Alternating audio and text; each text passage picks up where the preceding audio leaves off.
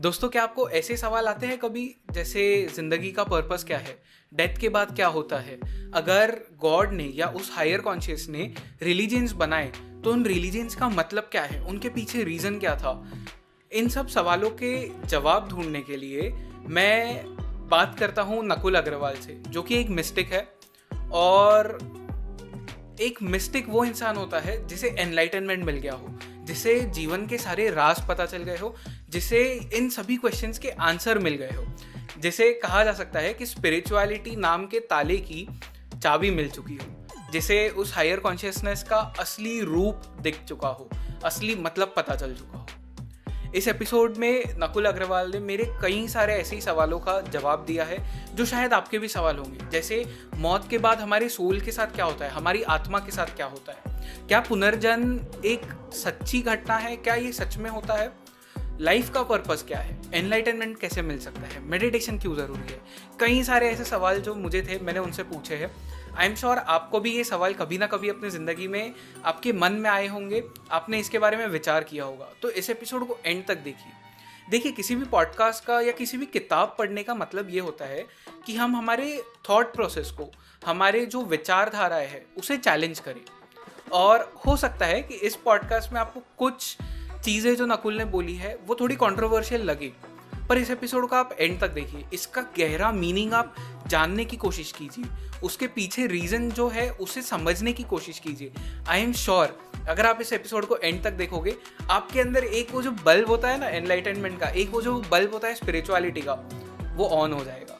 तो इस एपिसोड को एंड तक देखिए और एंजॉय करिए द आवारा मुसाफिर शो का ये नया एपिसोड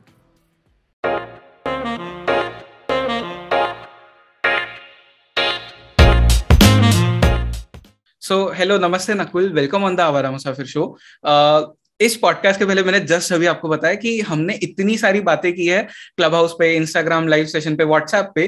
तो मैं श्योर नहीं था कि इस पॉडकास्ट में मैं आपको क्या पूछूँ. तो मैं ट्राई करूँगा कि हम इसे बहुत फ्री फ्लोइंग रखें. Uh, कुछ जो हमने बिट्स एंड पीसेस में पहले बात की है वहाँ से हम कुछ चीज़ें लेंगे कुछ नई बातें करेंगे.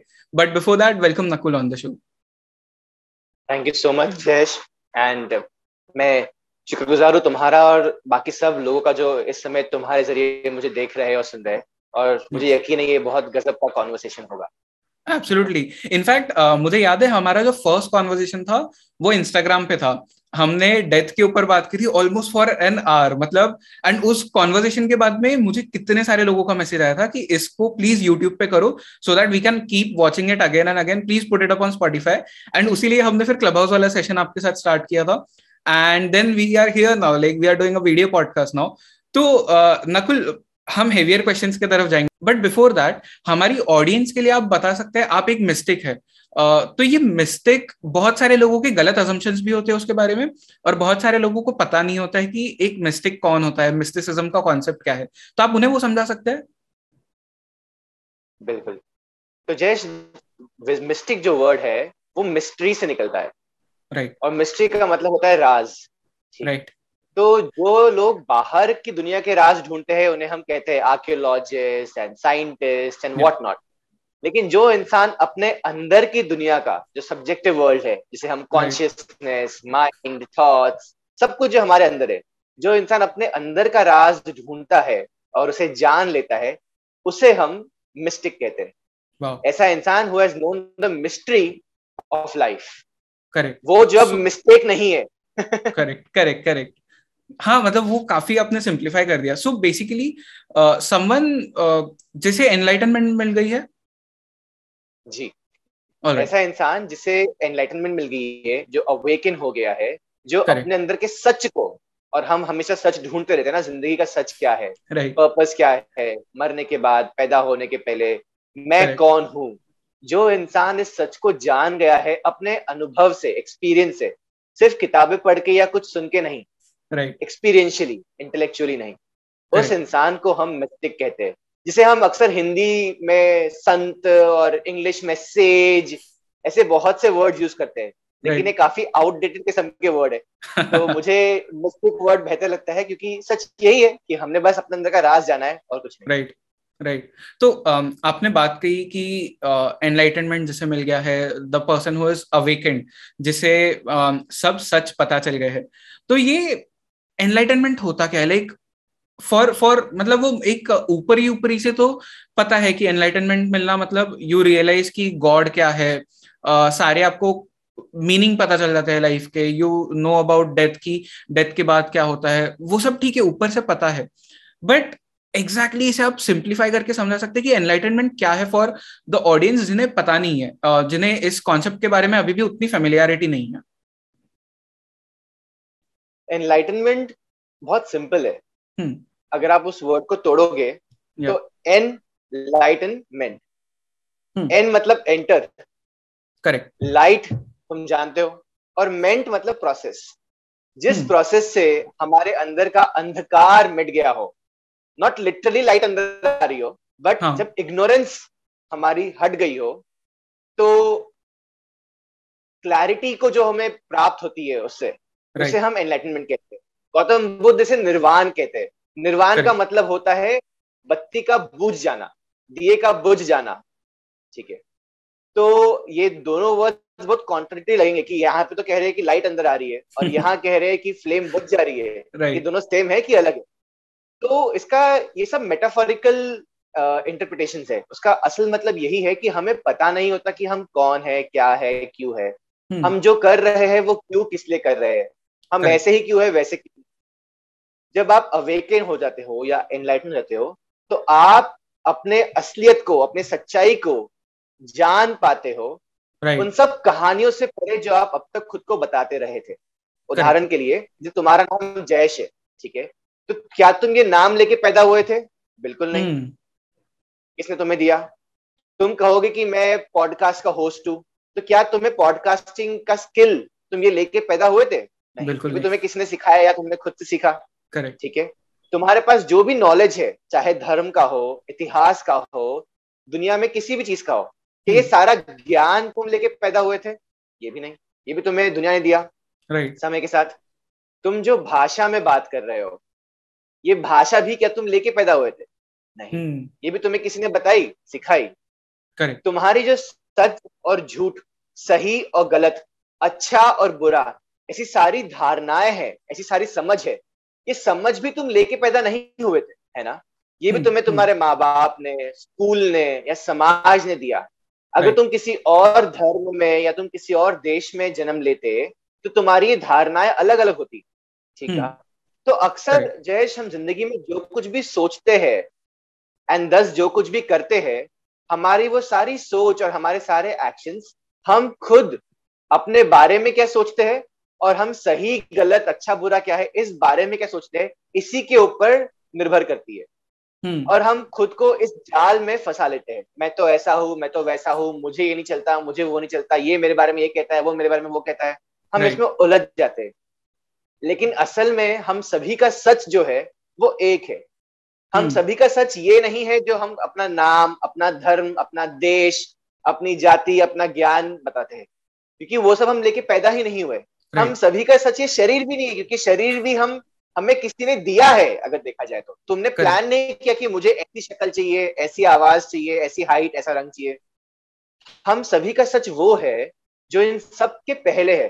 क्योंकि शरीर हर पर बदल रहा है। तुम्हारी हम्म। समझ हर पल बदल रही है और तुम्हारी ज़िंदगी में हर चीज़ जो तुम्हें दिखती है या महसूस होती है वो भी हर पल बदल रही है पर ऐसा कुछ होगा ना जो इन सबको पकड़े रखा है जो इन बदलाव के पीछे कुछ तो कांस्टेंट होगा हम्म। वो कांस्टेंट चीज़ जो इस सारे बदलाव के पीछे है यही तुम्हारा सच है यही तुम्हारा असली रूप या स्वरूप या आइडेंटिटी है यही वो हम्म। है जो तुम शायद हमेशा से थे पैदा होने के पहले हमेशा रहोगे मरने के बाद क्योंकि अगर हम्म। तुम समझ पा रहे हो तो यही वो एसेंस है जो हमारा सच है और जब हम इस एसेंस को अनुभव के तौर पे एक्सपीरियंशली जान पाते हैं तो हम अपने आप अपने आप को इस सारी आइडियाज़ से इन सारी कहानियों से इन सारी बातों से इन सारे जज्बातों से आज़ाद कर देते हैं हम्म। जो बातें कहानियाँ जज्बात हमें अक्सर तकलीफ़ दुख और दर्द पहुंचाते हैं पर जब हम Correct. अपनी असलियत को जानते हैं हम एकदम शांत और पूरे मज़े में हो जाते हैं जैसे कि हम जब मूवी देखने जाते हैं तब मूवी देखते हैं तो क्या होता है अक्सर हम मूवी में डूब जाते हैं हम अपने आप को उस हीरो से या हीरोइन से रिलेट करने लगते हैं hmm. उनके साथ बुरा होता है तो हमें भी आँसू आते हैं अच्छा होता है तो हमें yes. भी खुशी होती है और अंत में जब मूवी खत्म हो जाती है और स्क्रीन ब्लैंक हो जाती है तो हम वापस से अपने नॉर्मल स्टेट पे लौट आते हैं राइट right. तो एनलाइटनमेंट बस यही जानना है कि मैं ये जो सारी कहानी दिख रही है सारे किरदार दिख रहे हैं hmm. सारे इमोशन दिख रहे हैं मैं वो नहीं हूँ मैं इन सबके पीछे वो ब्लैंक पर्दा हूँ जो इनके पहले भी था इनके hmm. दौरान भी है इनके बाद भी रहेगा और उस ब्लैंक पर्दे का अपने आप में कोई नेचर नहीं होता Correct. वो एकदम न्यूट्रल होता है है ना और वो एकदम पीसफुल होता है मूवी खत्म होने के बाद हॉल में एकदम शांति होती है ना right. ना कोई आवाज़ ना कोई लाइट नो स्टिमुलेशन तो जब right. आप एनलाइटन हो जाते हो आप अपने अंदर वो परमानेंट पीस वो परमानेंट जॉय जो हम अक्सर कुछ काम में कुछ खाने में कुछ शॉपिंग में कुछ अचीवमेंट में हम अलग अलग तरीके से जो ढूंढते हैं वो right. हमें अपने आप अंदर हमेशा हमेशा के लिए मिल जाता है Correct. तो बेसिकली अवेकनिंग और एनलाइटनमेंट इज़ द की ये चाबी है उस परमानेंट खजाने की हम्म। जिसे हम बाहर थोड़ा थोड़ा करके ढूंढ रहे हैं पर वो हमारे अंदर भर भर के मौजूद है। राइट सो यू नो हमने एक क्लब हाउस सेशन किया था उसमें शायद आपने ही मुझसे ये कहा था कि uh, हम जो सब चीज़ें मतलब एनलाइटनमेंट के पाथ पे जब हम होते हैं तो जो जो चीज़ें हम रियलाइज़ करते हैं वो एक्चुअली हम रिमेम्बर कर रहे हैं। हमें हमेशा से पता था बस कहीं ना कहीं वो हमारे अंदर एक किसी कोने में लॉक था।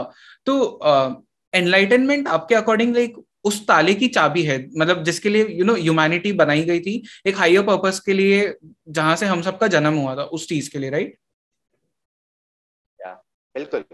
करें हम सभी को अंदर वो सारे जवाब है जो हम ढूंढ रहे हैं ये हम्म। सारे जवाब का मतलब जयश ये नहीं होता कि बाकी प्लैनेट्स पे लाइफ है कि नहीं। इसका मतलब ये भी नहीं होता कि ये फूल के अंदर क्या होता है फोटोसिंथेसिस होता है कि क्या होता है। इसका मतलब ये हम्म। बिल्कुल नहीं होता। इसका मतलब सिर्फ़ ये होता है कि इस सारी लाइफ के पीछे जिम्मेदार फोर्स कौन सी है? जिसे हम अक्सर गॉड हम्म। कहते हैं वो फोर्स कौन सी है? और मैं जो करता हूँ मैं वो क्यों करता हूँ? लोग जो करते हैं वो वो क्यों करते हैं? ये सारे सवालों के जवाब है। तुम अगर मुझे आइंस्टाइन की थियोरी ऑफ़ रिलेटिविटी बोलोगे कि क्या आप अपने अंदर जाके वो बता सकते हो तो नहीं। करेक्ट करेक्ट तो हाँ अब मैं अपना थॉट का जो एक वो ट्रेन होता है वही कंप्लीटली भूल गया इसके बाद। बट देन हम जब एनलाइटनमेंट लाइक like, जैसे आप कह रहे हो कि एनलाइटनमेंट के बाद में यू गेट टू नो कि आप कौन हो खुद। uh, आपको वो एक जो हायर पर्पस हायर मीनिंग होता है उसका मतलब समझ में आ जाता है। तो क्या है ये हायर पर्पस लाइक ह्यूमैनिटी का रीजन क्या है? फॉर लाइक यू नो बिना किसी रीजन के कुछ नहीं होता। लाइक like, तो वाई वॉज़ ह्यूमैनिटी बॉर्न मतलब क्यों है ये सब? मतलब पूरी दुनिया क्यों है? बहुत आसान है जयश। अगर आप इंसान को देखो तो फंडामेंटली हम्म। हर इंसान एक ज़िंदगी का एसेंस है। जैसे हर झाड़ या हर कुत्ता बिल्ली चिड़िया in essence they all are life right ठीक है? हम दुनिया को दो चीज़ों में देखते हैं एक लिविंग और एक नॉन लिविंग थिंग्स राइट है ना? इंसान जो है वो हाईएस्ट एक्सप्रेशन ऑफ़ लाइफ है। सबसे इंटेलिजेंट पार्ट ऑफ़ लाइफ हम कहते हैं ह्यूमन बींग्स है करेक्ट राइट अब अगर तुम लाइफ का नेचर देखो तो वो क्या है? लाइफ का नेचर है to continuously expand grow flourish अगर तुम एक बंजर ज़मीन पे भी एक झाड़ का बीज डाल दोगे तो hmm. कुछ सालों बाद शायद पचास साल शायद सौ साल शायद बीस साल तुम पाओगे कि धीरे धीरे वहाँ एक जंगल बन गया है। वहाँ बाकी जानवर भी आ गए वहाँ सब कुछ आ गया। और ये कुदरत है वहाँ hmm. बारिश हो रही सब कुछ हो रहा है। तो जीवन का नेचर ही है कि वो स्प्रेड करे फैलाव हो उसका। राइट ठीक है? और लाइफ जो हम कहते हैं वो ये कॉन्शियसनेस कॉन्शियसनेस. को तुम वो फोर्स वो पावर समझ सकते हो जिसे हम गॉड कहते हैं। ये उस फोर्स उस कॉन्शियसनेस का एनिमेट रूप है। मतलब जीवित रूप है या मोर एक्सप्रेसिव हाँ। रूप है ठीक है hmm. और इनएनिमेट थिंग्स में भी वो है हर मैटर में कॉन्शियसनेस है पर तुम hmm. कहोगे कि वो उसका एक इनएनिमेट रूप है मतलब भले वो दिख रहा है हमें पर उसमें वो कॉन्शियसनेस की पावर एक्टिव नहीं है राइट right. हमारे अंदर वो पावर एक्टिव है उसको उस पावर ने बना के छोड़ दिया ऐसा तुम समझो hmm. हम कहते हैं आज द ऑब्जर्वर इफ़ेक्ट मतलब अगर कहीं एक ऑब्जर्वर है तो वो पार्टिकल कभी दिखता है atom I think photon particle की तरफ़ भी बिहेव करता है और वेव की तरफ़ भी बिहेव करता है। जब हम्म। कोई ऑब्जर्वर होता है तो वो पार्टिकल बनता है वरना वो वेव की तरफ़ बिहेव करता है। ऐसा डबल स्प्लिट एक्सपेरिमेंट में देखा गया है ये साइंस है। तो सच यही है कि कॉन्शियसनेस ही वो फोर्स है जो इस यूनिवर्स में जितना भी मैटर है हम्म, उसको अलग अलग शेप फॉर्म इसमें ढाल रहा है। दैट इज़ द फोर्स हम उस फोर्स का जीता जागता रूप है। बाकी पार्टिकल्स उस फोर्स का एक काइंड ऑफ़ मरा हुआ रूप है। हम्म। ठीक है? जबकि वो उनमें भी फ़ंक्शन कर रहा है। तो जो उस फोर्स का जीता जागता रूप है जो कि हम इंसान जानवर झाड़ सब है इनका नेचर ही है फैलाव करना। हम्म। ठीक है? अब इंसान का लाइफ का पर्पज फिर क्या होगा? वही होगा जो लाइफ का नेचर है। फैलाव growth evolution learning not stopping तो हम इंसान ही है जो इस लाइफ नाम की चीज़ को इस प्लैनेट के भी बियॉन्ड लेके जा सकते हैं। इस पूरे ब्रह्मांड इस पूरे संसार में फैला सकते हैं। And we will come to point एक समय आएगा जब हम अपने कॉन्शियसनेस से मैटर को ऑल्टर कर पाएँगे। ऑलरेडी थियोरटिकली ये पॉसिबल है। hmm. और बहुत सी मूवीज़ भी जैसे लूसी तुमने देखा होगा. या ऐसी मूवीज़ है। जो उसके पोटेंशियल के बारे में बात करता है। But they will come a time जब हम उस कॉन्शियसनेस उस क्रिएटर का यू नो रियल सोल्जर सेनापति बन के काम करेंगे। हम आज भी इन समवे वो कर ही रहे हैं। तुम देखो hmm, hmm. हम ज़मीन के अंदर से लोहा और. मिट्टी और न जाने क्या क्या निकाल के दूसरे प्लैनेट पे पहुँच जा रहे हैं। ये. कमाल की बात है ना? अगर तुम ऑब्जेक्टिवली देखो ये बहुत कमाल की बात है कि हम ज़मीन खोद के चीज़ें निकाल रहे हैं metals oil petroleum all those things और हम कुछ तो भी तरीके से पैकेज कर रहे हैं और हम दूसरे प्लैनेट पे पहुँच जा रहे हैं। करेक्ट जो अपने आप में कोई और प्रजाति नहीं कर सकती। तो ये क्या है? ये वो क्रिएटर की इंटेलिजेंसी है ना कि वो hmm. कोई भी मैटर को किसी भी तरीके से चेंज कर सकता है कुछ भी करने के लिए। Right, हम right. वही कर रहे हैं।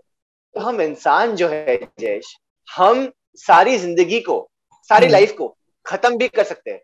न्यूक्लियर बॉम्ब डाल के और बाकी जो हम चीज़ें भी कर रहे हैं ग्लोबल वार्मिंग के ज़रिए कर रहे हैं डिफॉरेस्टेशन hmm. कर रहे हैं हर साल हमारे इरेस्पॉन्सिबल बिहेवियर के कारण कम से कम पचास स्पीशीज एक्सटिंक्ट हो रही है। तो इन बिग वे अभी हम लोग कुदरत के लिए एक अभिशाप है। हम hmm. ज़िंदगी को फैलाव होने से एक्चुअली रोक रहे हैं अगर तुम देखो तो। लेकिन हम ही उसकी सबसे बड़ी होप भी है। हम ही सबसे बड़ा वरदान भी है। जैसे किसी समय कोई डायनासोर मर गए थे hmm. शायद कोई एस्ट्रॉइड आके टकरा गया। और ज़िंदगी खत्म हो गई थी। hmm. कल को कुछ ऐसा होगा कि इस ग्रह पे इस पृथ्वी पे ज़िंदगी खत्म हो जाएगी। और ये विज्ञान है सूरज बहुत बड़ा हो जाएगा या कुछ और एस्ट्रॉइड टकराएगा। हम इंसान मतलब एक इंटेलिजेंट फॉर्म ऑफ़ लाइफ ही एक उम्मीद है कि उस खुदा उस भगवान उस कॉन्शियसनेस का जो जीता जागता रूप है वो जीवित रहे। वो नाचता रहे वो गुनगुनाता रहे वो फ़ंक्शन करता रहे। वो रुके ना थके ना झुके ना मिटे ना राइट तो अब वो इस इस रूप को या इस फॉर्म को क्यों चाह रहा है कि एक्सपैंड करे ये तो कोई नहीं जानता। इतनी औकात जानने की किसी की नहीं है। हम्म। और जो भी कुछ कहा जाएगा उसके बारे में वो सिर्फ़ एक थियोरी होगी और कुछ नहीं होगी। है ना?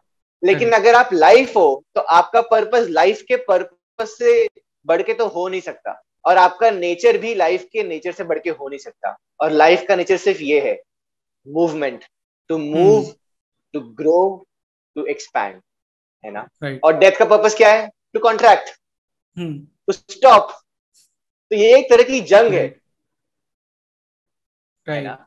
और बस हम उस जंग के एक साइड पे है जहाँ हम कोशिश कर रहे हैं कि सब चीज़ें ग्रो हो एक्सपैंड हो।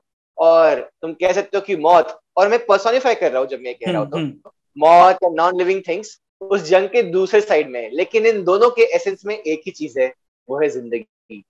करेक्ट करेक्ट राइट वो है वो कॉन्शियसनेस वो है वो एसेंस राइट सो डेथ के बारे में तो मुझे बात करनी क्योंकि uh, पता नहीं मेरे अंदर वो क्या एक क्यूरियोसिटी है टुवर्ड्स डेथ क्योंकि मैंने शायद अभी रिसेंटली डेथ को बहुत क्लोजली देखा है because like I told you in one of the old session की माई ग्रैंड मदर मतलब वो रिसेंटली पास्ट अवे एंड फिर उसके बाद में मुझे जब कोविड हुआ था तो मैं almost like I was on the verge of dying and फिर वहाँ से I was saved from some external power I don't know तो उसलिए शायद मेरा क्यूरियोसिटी डेथ को लेकर बहुत ज़्यादा and we will talk about that but before that आपको याद है हम लोग एक बार व्हाट्सएप पे बात कर रहे थे एंड मैंने आपको कहा था कि आजकल मैं बहुत ज़्यादा बुक्स पढ़ रहा हूँ स्पिरिचुअलिटी पे एंड अलग अलग डॉट्स कनेक्ट करने की कोशिश कर रहा हूँ। तो there is this one book जिसका नाम है conversation with with the God उसमें लिखा गया है। बेसिकली या सो इट्स उसका कॉन्सेप्ट बहुत अमेजिंग आई डोंट नो वो book like the writer is telling the truth और not that's a different conversation but उसमें एक चीज़ लिखी गई है। Uh, जब गॉड उस राइटर uh, के साथ में बात कर रहे हैं तो he is telling that guy की realising am self through humanity and you are realising yourself through God which is me तो वो चीज़ मुझे अब समझ में आई। जब अपनी ये पूरा कॉन्सेप्ट समझाया तब मुझे समझ में आई। एंड फिर एक और एक वीडियो है it's a very short story the egg नाम है उसका। मैं ये हर बार लोगों को बोलता हूँ कि प्लीज़ जाके वो देखो बिकॉज़ बहुत ही ब्यूटीफुल स्टोरी है एनिमेटेड है। सेवन um, या एट मिनट्स की कुछ स्टोरी है तो उसमें भी there is this one thing की uh, एक एक्सीडेंट में एक बंदे की डेथ होती है एंड उसकी जो सोल है वो हायर कॉन्शियसनेस जिसको हम गॉड कहते हैं उसके पास पहुँच जाती है। And then God is telling that guy की तेरी डेथ हो गई है now you have come back to the place जहाँ से तुम्हारा बर्थ हुआ था। एंड um, फिर गॉड उसको एक कॉन्सेप्ट समझाते हैं कि टाइम तो एक ह्यूमन मेड कॉन्स्ट्रक्ट है लाइक वो मैन मेड कॉन्स्ट्रक्ट है। टाइम ह्यूमंस के लिए है गॉड के लिए वो सेम मैनर में काम नहीं करता। एंड um, फिर वो उसे कहते हैं कि तुम्हारा जब रीबर्थ होगा तो तुम लाइक फॉर एग्ज़ाम्पल 2021 या 2022 में तुम्हारा बर्थ नहीं होगा तुम्हारा बर्थ होगा 1950 में जो कि ऑलरेडी होके गया है। तो for God that whole timeline is very different तो आपने जब ये सब चीज़ें कही तो I could connect those dots but then like humans के लिए like for every human being there is a different religion right और आई डोंट नो रिलीजन का हाइयर पर्पस क्या था क्यों हमने उसे बनाया? बट सारे रिलीजन्स के बीच में हमेशा एक यू नो वॉर जैसा चलता रहता है ना कि my God is the truest form of God तो आप कैसे उस चीज़ को एक्सप्लेन करते हो? बिकॉज़ जितना मुझे पता है कि गॉड के मतलब for the lack of better word हमने उस हायर कॉन्शियसनेस को गॉड कहना चालू कर दिया। uh, पर इतने सारे रूप तो है ही नहीं ना। Like there just one higher consciousness तो what do you have to say about that Jay जितने भी धर्म है हम्म। अगर तुम देखोगे तो किसी इंसान ने नहीं बनाया राइट right. किसी इंसान ने जिसने अपने आप को रियलाइज़ किया होगा उसने एट द मोस्ट अपनी क्लैरिटी को अपने ट्रुथ हम्म। को लोगों के साथ बांटा है और कुछ लोगों ने उस ट्रुथ को किताबों में लिखने की कोशिश भी की हम्म। लेकिन उस इंसान के मरने के बाद जो उस इंसान के फॉलोअर्स थे या चाहने वाले थे right. उन लोगों ने एक अग्रेसिव मार्केटिंग कैंपेन शुरू किया और उन लोगों ने ये कहना शुरू कर दिया कि यही सच है जो अंतिम सच है यही परफेक्ट सच है यही द ट्रुथ है। करेक्ट और शायद उनके इंटेंशन बड़े अच्छे रहे होंगे क्योंकि उस इंसान की टीचिंग्स को फॉलो करके उनकी ज़िंदगी में कुछ बहुत पॉजिटिव इम्पैक्ट्स हुए होंगे काफ़ी पॉजिटिव इफेक्ट्स हुए होंगे। तो शायद उन्होंने चाहा होगा कि जो अच्छा हमारे ज़िंदगी में हुआ है क्यों ना हम वो और लोगों के साथ बांट के उनकी ज़िंदगी में भी करें ताकि दुनिया बेहतर बने। लेकिन सच ये है कि सारे रिलीजन आपको एक ज़िंदगी जीने का तरीका सिखाते हैं। कुछ रूल्स हम्म। कुछ पॉलिसीज़ कुछ रिचुअल्स बताते है ना? और समय के साथ साथ जैसे सोशल सिचुएशन चेंज होती है वैसे कई सारे रूल्स और पॉलिसीज़ इरेलीवेंट हो जाते हैं। वैसे ही कई सारे ये रूल्स और पॉलिसीज़ उल्टा खतरनाक हो जाते हैं डैमेजिंग हो जाते हैं और वैसे ही ये सारे रूल्स और पॉलिसीज़ करप्ट भी हो जाते हैं। क्योंकि एज टाइम पासिस बाय इन्हें समझने वाले और इन्हें ठीक से करवाने वाले लोग नहीं रहते। तो फिर हम्म, हम्म। उसके अंदर के जो चीज़ें हैं जैसे हिंदू धर्म में लोग सिंदूर सिंदूर लगाते थे टीका लगाते थे तो वो असल में जिस मटेरियल से बनता था अब वो कुछ और ही मटेरियल होता है उसके लिए। तो शायद उसका कोई अगर साइंटिफिक इफ़ेक्ट भी होता होगा आज वो इफ़ेक्ट नहीं होता है। हम्म। कपूर जो जलाते थे कहते हैं कि कपूर मतलब कैंपर सारे वायरस और बैक्टीरिया को एनवायरमेंट में किल करता है। पर आज वो भी हमें मिलावटी मिलता है। अगरबत्ती भी जो केमिकल से बनती है वो हमें नुकसान ज़्यादा करती है ज़्यादा दिन फ़ायदा। शायद पहले फ़ायदा करती होगी जिससे वो हम्म। गोबर से जिससे भी बनती होगी। मुझे ठीक से नहीं पता बिकॉज़ सिर्फ़ समय को पता है और कोई नहीं जानता। सब स्पेक्यूलेशन है इसके अलावा। तो ये सारे जो धर्म थे मुझे हम्म। यकीन है कि इनको बनाने वाले और करने वालों का इंटेंशन ज़रूर लोगों का भला करना था। लेकिन कभी भी आप अगर किसी को एक रूल बुक दे दोगे कि हम्म। यही सही है यही गलत है तो वो सिर्फ़ डैमेज ही करेगा। वो कभी फ़ायदा नहीं करेगा कभी नहीं करेगा। क्योंकि लोग उस रूल को अपने ईज के अकॉर्डिंग तोड़ मरोड़ पक्का लेंगे। करेक्ट उसमें पॉलिटिक्स पक्का घुसेगी और वही रूल बुक जो किसी के भले के लिए बना था अब लोगों का बुरा करेगा। कहते हैं कि इस्लाम धर्म का में इस्लाम का मतलब ही शांति होता है। पर आज देखो इस्लाम धर्म का इस्तेमाल करके कितने लोग दुनिया में अशांति फैला रहे उन्हीं शब्दों का गलत मतलब निकाल। ये चीज़ हर धर्म में सिर्फ़ इस्लाम में नहीं। हाँ ये तो हर धर्म में लोग यही कर रहे हैं। करेक्ट। है ना? तो इसीलिए कभी भी जब कोई धर्म होगा वो लोगों का विकास या उनकी उन्नति नहीं कर सकता कर ही नहीं सकता। क्योंकि लोग उस इंसान को जिसने लिखा है उसे भगवान बना लेते हैं और फिर बस हाथ जोड़ते हैं ताली बजाते हैं घंटी बजाते हैं चक्कर मारते हैं घुटना टेकते हैं माथा टेकते हैं दैट्स इट गुरु ग्रंथ साहिब में कहा गया है सिखिज्म में गुरु गुरु गोविंद ने तीन चीज़ कही कि कीरत करो नाम जपो ते वंड चको। हम्म। कीरत करो मतलब कर्म करो नाम जपो मतलब मेडिटेट करो और वंड चको मतलब लोगों की मदद करो जो है हम्म। बांट दो। तुम देखो तुम्हें कितने पंजाबी लोग मेडिटेट करते दिखते हैं। हम्म। कर्म तो सब कुछ ना कुछ कर रहे हैं पर कितने लोग मेडिटेट कर रहे हैं? कोई नहीं। सब जाके बस वो गुरुद्वारे में किताब को मत्था टेक रहे और आ जा रहे खा के। अरे उन्होंने वो किताब तुम्हारा सर पटकने के लिए नहीं बनाई। तुम्हें पढ़ो समझो और मेडिटेट करो इसलिए बनाई है। तो मेरे कई दोस्त जो सिखे मुझे बताते हैं कि हमने अपने धर्म को पूरा करप्ट कर दिया है। तो तुम देखो तो इतनी प्यारी टीचिंग करप्ट होगी ये हर धर्म में हिंदू धर्म में गौतम बुद्ध ने कहा मरते समय be a light unto yourself आपो दीपो भव। और उनके मरने के बाद कई लोगों ने बुद्ध की मूर्तियाँ बना ली। वहाँ हम्म। उनकी भी आरती उतार रहे उनके भी सब चीज़ें कर रहे श्रृंगार कर रहे और दूध से निला रहे क्या क्या कर रहे गौतम बुद्ध ने कभी नहीं कहा कि ये करो। उसने हम्म। कहा कि अपने आप को ढूंढो। मैंने तुम्हें ध्यान का तरीका दिया है वो करो और खुद को जानो। तुम देखोगे कि हर धर्म में हर धर्म में या हर ऐसे किरदार में को लोगों ने भगवान बना लिया अपनी सुविधा से। कृष्ण ने गीता में कभी नहीं कहा कि मेरे मंदिर बनाओ हरे राम हरे कृष्णा हम्म। गाना गाओ और ये टाइम पास करो। मुझे पोशाक पहनाओ झूला झुलाओ दूध से निलाओ कहीं नहीं कहा। कृष्ण ने तो योग की बात की है कि ये योग करो वो योग करो। तुम चाहे कोई भी योग करो पर तुम अपने आप को जानो। तुम एक हम्म। स्थित प्रज्ञ पुरुष बनो। दुख सुखम समय कृतवा लाभा लाभो जया जय। मतलब तुम इस स्थिति में पहुंचो कि तुम्हें दुख सुख जय हानि पराजय विजय में कोई फ़र्क ना पड़े। कृष्ण का मैसेज गीता में है कि तुम अपने आप को जानो पहचानो उस हायर कॉन्शियसनेस पे पहुंचो। और लोग क्या कर रहे हरे रामा हरे कृष्णा और नाच रहे पागल और कुछ कर ही नहीं रहे। वो सोच रहे कि कृष्ण का नाम लेकर के हमें मुक्ति मिल जाएगी। नहीं हम्म। मिलेगी। किसी को नहीं मिली आज तक। तुम्हें क्या मिलेगी? तुम सिर्फ़ एंटरटेनमेंट कर रहे हो और कुछ नहीं कर रहे हो। तो जितने भी धर्म है वो लोगों के भले के लिए बनाए गए थे लेकिन इतिहास गवाह है कि धर्मों के नाम पे जितना खून बहा है करेक्ट जितने औरतों को ऑप्रेस और सप्रेस किया गया है जितनी जंग छिड़ी है जितने देश लूटे गए हैं जितनी हम्म। बर्बादी हुई है जितना इंसान बटा है उतना और किसी कारण से नहीं बटा। इसीलिए हम्म, हम्म। कोई धर्म किसी का भला नहीं कर सकता। आपका भला सिर्फ़ आपके अंदर की वो चेतना मतलब वो कॉन्शियसनेस कर सकती है। जिस कॉन्शियसनेस को जान के उस इंसान ने उस धर्म की प्रोसेस को भी क्रिएट किया था। जिस भी इंसान ने जब भी कोई धर्म या ऐसा कुछ लिखा है जो बाद में धर्म बन गया है उसने अपने अंदर की वो सच्चाई को Correct. उस कॉन्शियसनेस को अपने असली स्वरूप को जान करके ही वो कहा है। तो भाई जब तुम्हारे हाथ में मास्टर की है तो तुम क्यों फर्जी चाबी घुसेड़ रहे हो और ताला खराब कर रहे हो?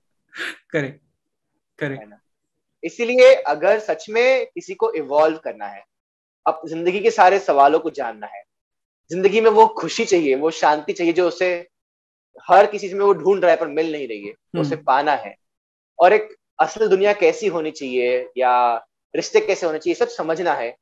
तो उसका एक ही तरीका है वो ये कि वो मेडिटेट करे कंटेम्पलेट हम्म। करे और वो अपने सच्चाई को अपने अंदर जाने।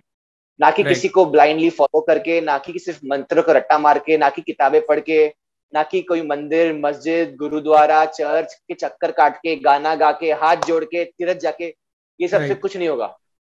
जैसे कबीर ने कहा है ना कि जैसे तिल में तेल है जो चकमक में आग तिल का जो बीज होता है सीसम सीड जैसे उसमें तेल हमेशा से होता है हम तिल्ली का तेल निकालते हैं ना। जो चकमक में आग फायरवुड जो होता है चिंगारी उसकी जो होती है उसमें आग हमेशा से मौजूद होती है। मतलब लगी कैसे? तो कहते जैसे तिल में तेल है जो चकमक में आग तेरा साई तुझ में है। तू जाग सके तो जाग। तो जो साई जो भगवान जो खुदा तुम बाहर ढूंढ रहे हो वो तुम्हारे भीतर है। तुम हम्म। सोए हुए हो। आँखें right. खोलो और पहचानो। Say people need to awaken. Hmm. to the truth within themselves. यही चीज़ लोगों को असल मुक्ति देगी। मुक्ति किस से सिर्फ़ शरीर से नहीं। Hmm. मुक्ति सारी चिंताओं से परेशानियों से दुख से तकलीफों से। उन सब चीज़ों से जो आपकी लाइफ का एक्सपीरियंस स्पॉइल कर रही है उससे फ्रीडम आपको सिर्फ़ जाग करके मतलब अपने अंदर उस सच को पहचान करके मिलेगा। वरना ज़िंदगी बीत जाएगी अवार्ड मिल जाएँगे पैसा आ जाएगा सब हो जाएगा। लेकिन मरते समय जब पलट के देखोगे तो बोलोगे यार मज़ा नहीं आया। जो ढूंढा था वो तो मिला ही नहीं यार। तो बस यही रिलीजन में और स्पिरिचुअलिटी में फ़र्क है। स्पिरिचुअलिटी का मतलब ही होता है स्पिरिट ऑफ़ रियलिटी सच्चाई को जानना। और रिलीजन मैं कहूँगा वो होता है सच्चाई को ढाकना। वो बहुत ही ज़्यादा कंट्रोवर्शियल स्टेटमेंट है एक। बट हाँ लाइक मुझे भी ये लगता है कि जब हर कोई भी रिलीजन हो, जब वो फॉर्म हुआ था तो फॉर एग्जांपल हिंदुइज्म को कहा जाता है कि हिंदुइज्म फॉर्म होने के पहले हिंदुइज्म वॉज़ अ लाइफ उसका रियल जो मीन था, वो सनातन धर्म था। तो ऐसे ही शायद हर रिलीजन हम हिंदूज है, इसके लिए हमें हिंदुइज्म के बारे में पता है। पर हो सकता है कि इस्लाम या सिखिज्म या क्रिश्चियनिटी ये सब जितने भी रिलीजन्स थे इन सब के पीछे एक लाइफस्टाइल थी। एंड फिर ओवर द टाइम उसमें रिचुअल्स ऐड कर दिए एंड फिर वो रिचुअल्स करप्ट होते गए। एंड वो रिलीजन आज इस पॉइंट पे पहुँच गया कि जहाँ हम एक दूसरे से वॉर लड़ रहे हैं ये बताने के लिए कि our God is the truest form of God और अपने एक और चीज़ कही कि मेडिटेट uh, करके यू कैन रियलाइज़ कि uh, आप कौन हो वो हायर कॉन्शियसनेस क्या है। बट देन जब मैं किसी से बात करता हूँ लाइक मुझे ऑलमोस्ट अब एक साल हो गया है मेडिटेशन करते हुए एंड मैंने बहुत सारे अलग अलग फॉर्म्स ऑफ़ मेडिटेशन प्रैक्टिस किए हैं एंड मुझे बहुत टाइम लगा फिगर आउट करने में कि एक्चुअल में मेडिटेशन क्या होता है। लाइक ऑन एंड ऑफ़ में मैंने किया फिर बीच में मैंने छोड़ दिया बिकॉज़ स्टार्टिंग में आपको समझ ही नहीं आता कि करना क्या है। तो uh, कैसे आप किसी को गाइड करोगे मेडिटेशन करने के लिए? जयश मेडिटेशन के नाम पे बहुत सी चीज़ें जो सिखाई जा रही है बाहर। कई रेनाउंड गुरु और ऑर्गेनाइजेशन द्वारा भी वो मेडिटेशन है ही नहीं। हम्म। वो बस एक टेक्निक है फॉर रिलैक्सेशन और वो कहीं की आप विजुलाइज करते हो किसी किसी में आप सेल्फ हिप्नोटाइज कर रहे हो कहीं पे आप कुछ और कर रहे हो। मेडिटेशन का मतलब होता है साक्षी भाव। हम्म। यानी जो हो रहा है अंदर और बाहर उससे डिटैच होके उससे अलग होकर के तटस्थ होकर मतलब स्टिल होकर के उसे देखना। जैसे तुम hmm. किसी बहती हुई नदी के किनारे जब खड़े होते हो तो तुम उस नदी को बहते हुए देख पाते हो। Correct. पर वहीं अगर तुम उस नदी में कूद जाओ तो तुम उस नदी के साथ बह जाते हो। करेंटली हम सभी का जो मन है वो उस नदी के समान है जो लगातार बह रहा है। और ये बह क्या रहा है? इसमें विचारों की धारा है जो निरंतर चलती जा रही है। एक हम्म। विचार आ रहा है उससे दूसरा आ रहा है उससे तीसरा आ रहा है उससे चौथा आ रहा है उससे पांचवा आ रहा है उससे छठा आ रहा है। और कभी कभी कोई चट्टान आ जाती है तो वो विचार उस टकरा के कोई इमोशन क्रिएट कर लेता है। कोई फीलिंग जैसे नदी किसी चट्टान को टकरा के उछलती है पानी ऊपर उछलता है ना और ज़ोर से। हम्म। वैसे ही कभी कभी ऐसी कोई चट्टान आती है कोई स्लोप आती है कोई वैली आती है तो हमारे अंदर अलग अलग फीलिंग्स इमोशंस भी क्रिएट होते हैं। लेकिन सच ये है कि हम जो है वो अपनी मर्ज़ी से उसमें बह रहे अगर हम चूज़ हम्म। करें तो हम उस नदी के किनारे जाकर के उससे बाहर निकल के उसे बहता हुआ देख सकते हैं। मतलब तुम अगर इस विचार को अपने जो अंदर चल रहा है उसे अगर अलग करके खुद को उसे आते जाते देखोगे तब तुम कभी भी वो कोई इमोशन या फीलिंग में ट्रैप नहीं होगे। जैसे अगर तुम हम्म। नदी में हो और पत्थर से टकरा रहा है पानी तो तुम भी टकराओगे पत्थर से तुम्हारा सर भी फूटेगा तुम्हें भी दर्द होगा तुम्हें भी तकलीफ़ होगी और तुम हेल्पलेस रहोगे और जब हम्म। तुम उससे बाहर निकल जाओगे तब कितने भी पत्थर हो कितना भी पानी टकराए तुम्हें कोई फ़र्क नहीं पड़ेगा है ना करेक्ट इसी तरीके से जब तुम ऑब्ज़र्व करने लग जाते हो अपने विचारों को अपने भावों को अपने भावनाओं को हर चीज़ को जब तुम उनसे अलग हटके। उनके दर्शक उनकी ऑडियंस बन जाते हो। तब तुम असल में मेडिटेट कर रहे हो। बाकी सारे जो तरीके हैं वो किसी तरीके से माइंड को बस कंफ्यूज कर रहे हैं माइंड को बोर कर रहे हैं डल कर रहे हैं। जैसे मंत्र जपते हैं लोग तो मंत्र जप के लगातार आप बस माइंड को डिस्ट्रैक्ट कर रहे हो। ये मत सोच वो सोच। हम्म, ये हम्म, ऐसा हुआ कि तुम नदी के ऑपोजिट हाथ पर मारने की कोशिश कर रहे हो ऑपोजिट तैरने की ताकि मैं पत्थर से टकरा ना जाऊँ। पर तुम सोचो तुम वो करके थक नहीं जाओगे? हम्म, थक जाओगे ना। इसलिए जो लोग लगातार मंत्र जप रहे हैं वो कभी खुद को रियलाइज़ नहीं कर पाते। क्योंकि वो अपने थॉट को ऑब्ज़र्व नहीं कर रहे। वो उससे डिटैच नहीं हो रहे। वो बस उसको दूसरी जगह डिस्ट्रैक्ट कर रहे रिडायरेक्ट कर रहे उसके अगेंस्ट लड़ रहे। है ना? जो लोग इमेजिन कर रहे वो ऐसे है जो नदी में सो रहे।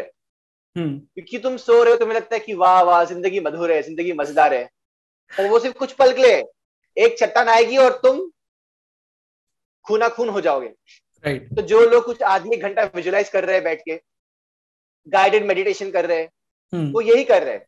वो आधे घंटा बड़ा उनको शांति लग रही है। हाँ मैं जंगल में हूँ मैं आसमान में उड़ रहा हूँ मेरे साथ सब अच्छा हो रहा है। उनको बड़ी खुशी मिलती है।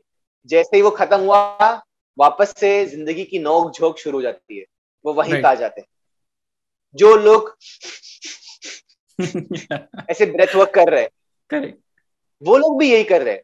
वो टेम्पररीली अपने आप को उस की मार धाड़ से रोक रहे हैं बस टेम्पररीली हम्म, हम्म, परमानेंटली उससे मुक्त नहीं हो रहे उससे आज़ाद नहीं हो रहे। क्योंकि तुम दिन भर थोड़ी कर सकते हो। राइट थक जाओगे थक के चूर हो जाओगे। आधे एक घंटा वैसा करोगे उसके बाद तो वापस से अपने विचारों में बह जाओगे। तो आधे एक घंटे की शांति और दिन भर फिर क्रांति। ये पॉइंट right. तो नहीं है ना इससे मुक्ति Right. नहीं मिलेगी। मेडिटेशन का मतलब होता है साक्षी भाव टू विटनेस अपने हम्म। विचारों के ऑब्जर्वर बनो। हम्म, और हाँ ये सब प्रोसेसेस कहीं कहीं यूजफुल हो सकते हैं।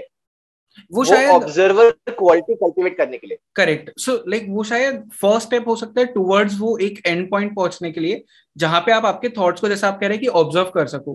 क्योंकि जब मैंने मेडिटेशन स्टार्ट किया था तो I remember this very clearly कि एक मिनट भी मेरे लिए बहुत ज़्यादा था कि मैं नहीं रह सकता था उतना क्योंकि मैंने कभी मुझे कभी पता ही नहीं था कि मेडिटेशन क्या है थॉट्स को कैसे हम कंट्रोल कर सकते हैं। तो शायद फॉर ए लेमैन वो एक स्टार्टिंग पॉइंट हो सकता है बट हाँ in the longer run you need to realise कि तुम वो एक uh, जो पैटर्न है उसे कंटिन्यूसली फॉलो नहीं कर सकते बिकॉज़ शायद तुम्हारा माइंड फिर मतलब उस चीज़ को ट्विस्ट करके उसे ही सच मान लेगा। बिल्कुल। और अधिकतर जो स्पिरिचुअल ऑर्गेनाइजेशन है टीचर्स है मास्टर्स है वो जो मैं जानता हूँ जिनके मैं तरीके देखा हुआ हूँ हम्म। वो अक्सर अपने टॉक्स में ऑब्जर्वर बनने के साक्षी बनने की बात करते ही नहीं है। वो बस कहते हैं हमारा प्रोसेस करते जाओ हमारी क्रिया करते जाओ हमारा ये मेथड करते जाओ तो हो जाएगा। And majority of them are not enlightened themselves majority of them are just scholars उन्होंने किताबें पढ़ी है ग्रंथ पढ़े अपने गुरु से सीखा है। And maybe with all good intention वो अपना जो भी समझ है, वो शेयर कर रहे लेकिन हेलो अगर तुम्हें ही कुछ नहीं मिला है, तुम दूसरों को कैसे वहाँ तक पहुंचाओगे? नहीं पहुंचाओगे ना। पहुँचा ही नहीं सकते। जो मंजिल तुमने नहीं देखी है वहाँ तुम किसी और को कैसे दिखा सकते हो? असंभव है। तो वो लोग इस क्लैरिटी को मिस आउट कर रहे हैं कि मेडिटेशन का पर्पस कुछ करना नहीं। पर कुछ करके उस स्थिति पे पहुँचना है जहाँ कुछ करने की ज़रूरत नहीं। जहाँ आप सिर्फ़ होते हो, आप दर्शक होते हो आप ऑब्जर्वर होते हो, आप फिटनेस होते हो। और जो हो रहा है उसको आते आते देख पाते हो, उससे जुदा हो जाते हो। और जब आप फिर इंक्वायर करते हो इंक्वायर मतलब सवाल पूछना कि यही क्यों विचार आया? ऐसा ही मुझे क्यों लगा? वही क्यों हुआ? तब आप अपने उन पैटर्न्स को, उन फैक्टर्स को, जो उन थॉट्स के पीछे जिम्मेदार है, उनके क्रिएशन के पीछे जिम्मेदार है, उनको भी अनकवर करके आप एक्चुअली उन थॉट्स को स्टॉप कर पाते हो? आप उस बहती नदी को रोक पाते हो? तुम समझ पा रहे हो? तब आप असल में उस शांति को उस सुकून को महसूस कर पाते हो जो वहाँ उस नदी के बहने के पहले हमेशा से थी। राइट और शायद उस नदी के पानी के कारण उसके बहाव के कारण उसकी आवाज़ के कारण वहाँ से लुप्त हो गई थी गायब हो गई तो पहला तो है कि तुम नदी से बाहर निकलो ताकि तुम चोटे ना खाओ। मतलब अपने माइंड से थोड़ा डिसोसिएट करो खुद को।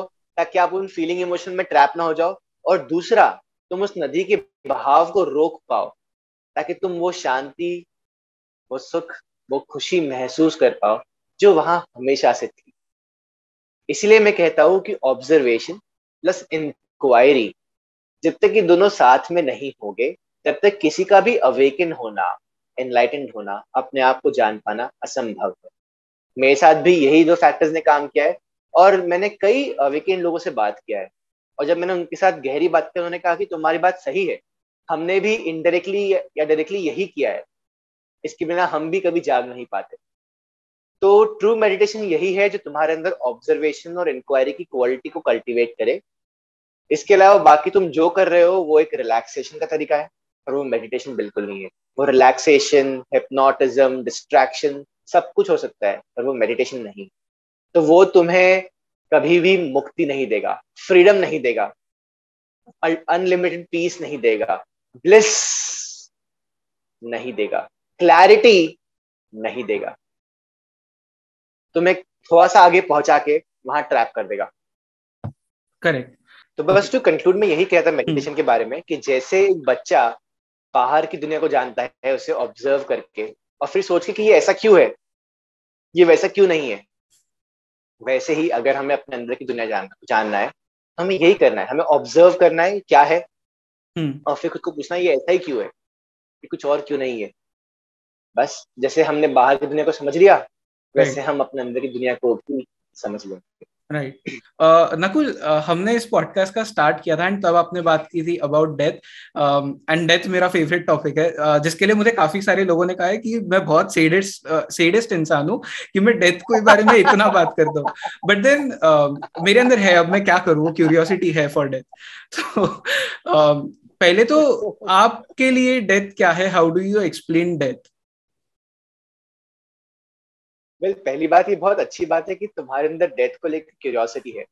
एक इंसान जो डेथ को जानना चाहता है वही असल में ज़िंदगी को जी पाता है जैश मेजोरिटी लोग क्योंकि डेथ को एक ऐसा इवेंट मानते हैं जो शायद कभी होगा ही नहीं या पता नहीं कभी होगा तो देखा जाएगा।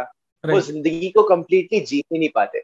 आज अगर तुम सीख कर रहे हो तुम आंसर्स ढूंढ रहे हो तुम खुद को एक्सप्लोर कर रहे हो सौ किताबें पढ़ रहे हो मेडिटेट कर रहे हो वो इसलिए क्योंकि तुम्हारे पास एक रियलिटी चेक है। तुम्हारे पर्सपेक्टिव हम्म। में ये बात है कि हाँ शायद मैं कभी मर सकता हूँ। शायद वन फाइन डे शायद नहीं in fact definitely one fine day all of this will come to end सब खत्म हो जाएगा। Right right. तो तुम वो सोचते हो कि यार जब सब खत्म हो जाएगा तो इसका मतलब क्या है? इसका फ़ायदा क्या है? इसकी yeah, अहमियत yeah. क्या है? इसका पर्पस क्या है? अगर तुम ये सोचो कि कभी कुछ खत्म होगा ही नहीं तो तुम कभी भी अपने एक्शंस की रियल रेलेवेंस को क्वेश्चन नहीं करोगे। तुम एक hmm. अंधी दौड़ में एक रैट रेस में दौड़ते जाओगे। जब तुम इस बारे में अवेयर रहोगे कि कुछ खत्म होने वाला है तभी तुम ये एफर्ट्स लोगे कि यार जो कर रहा हूँ वो वर्थवाइल है भी कि नहीं? उसका कोई पॉइंट है भी कि नहीं? है ना? तो मैं भी मौत को जानना चाहता था और hmm. इसीलिए मैं ज़िंदगी को जान पाया हूँ। तो जो भी कहते हैं कि तुम सेडिस्ट हो तुम उन्हें बिल्कुल कह सकते हो कि मैं सीरियस नहीं हूँ तुम स्टूपिड हो। तुम ज़िंदगी की इतनी बड़ी सच्चाई को इग्नोर कर रहे हो। हम्म, हम्म। जब तक तुम मौत को ना जानना चाहो या समझना चाहो तुम ज़िंदगी को कैसे समझ सकते हो? करेक्ट ये इम्पॉसिबल है है ना? जैसे खट्टे को समझने के लिए मीठे को समझना ज़रूरी है। राइट राइट राइट सच को समझने के लिए झूठ को समझना ज़रूरी है। लंबे को समझने के लिए छोटे को समझना ज़रूरी है। वैसे ही ज़िंदगी को समझने के लिए मौत को जानना और समझने की इच्छा और कोशिश करना भी ज़रूरी है। ब्यूटीफुल hmm, तो अगर तुम पूछो कि मौत क्या है हम जानते हैं मौत मतलब वो एक पॉइंट जहाँ अब जो भी है वो सब नहीं होगा। तुम्हारे पास ना बॉडी होगी ना थॉट होगा ना रिश्ते होंगे ना पैसा होगा ना नॉलेज होगा। तुम्हारे एक्सपीरियंस में जो पूरी दुनिया है कि हम्म। कुछ नहीं होगा। वो एक पॉइंट जहाँ पे वो मूवी खत्म हो जाएगी और स्क्रीन दोबारा ब्लैंक हो जाएगी। Right right. मैं अक्सर कहता हूँ कि मौत एक इवेंट है और ज़िंदगी एक हैपनिंग है एक कंटिन्यूटी है। ठीक है? और मौत वो इवेंट है जो ज़िंदगी को वापस से कंटिन्यू होने का ज़रिया देता है मौका बनता है प्लेटफॉर्म देता है जैसे जब तक उस स्क्रीन पे एक मूवी खत्म ना हो दूसरी मूवी नहीं प्रोजेक्ट कर सकते ना राइट right. तो सच ये है कि मौत एक तरीके से वो सच्चाई है जो ज़िंदगी के पीछे है hmm. वो स्क्रीन हमेशा से ब्लैंक होती है ना राइट right. उसमें भले ही हमें कुछ कलर्स दिखते हैं प्रोजेक्शन दिखते हैं म्यूज़िक साउंड सब कुछ दिखता है पर वो ब्लैंक स्क्रीन तो हमेशा मौजूद होती है हम्म, हम्म। तो मौत बस उस ब्लैंक स्क्रीन से रूबरू होने का एक ज़रिया है।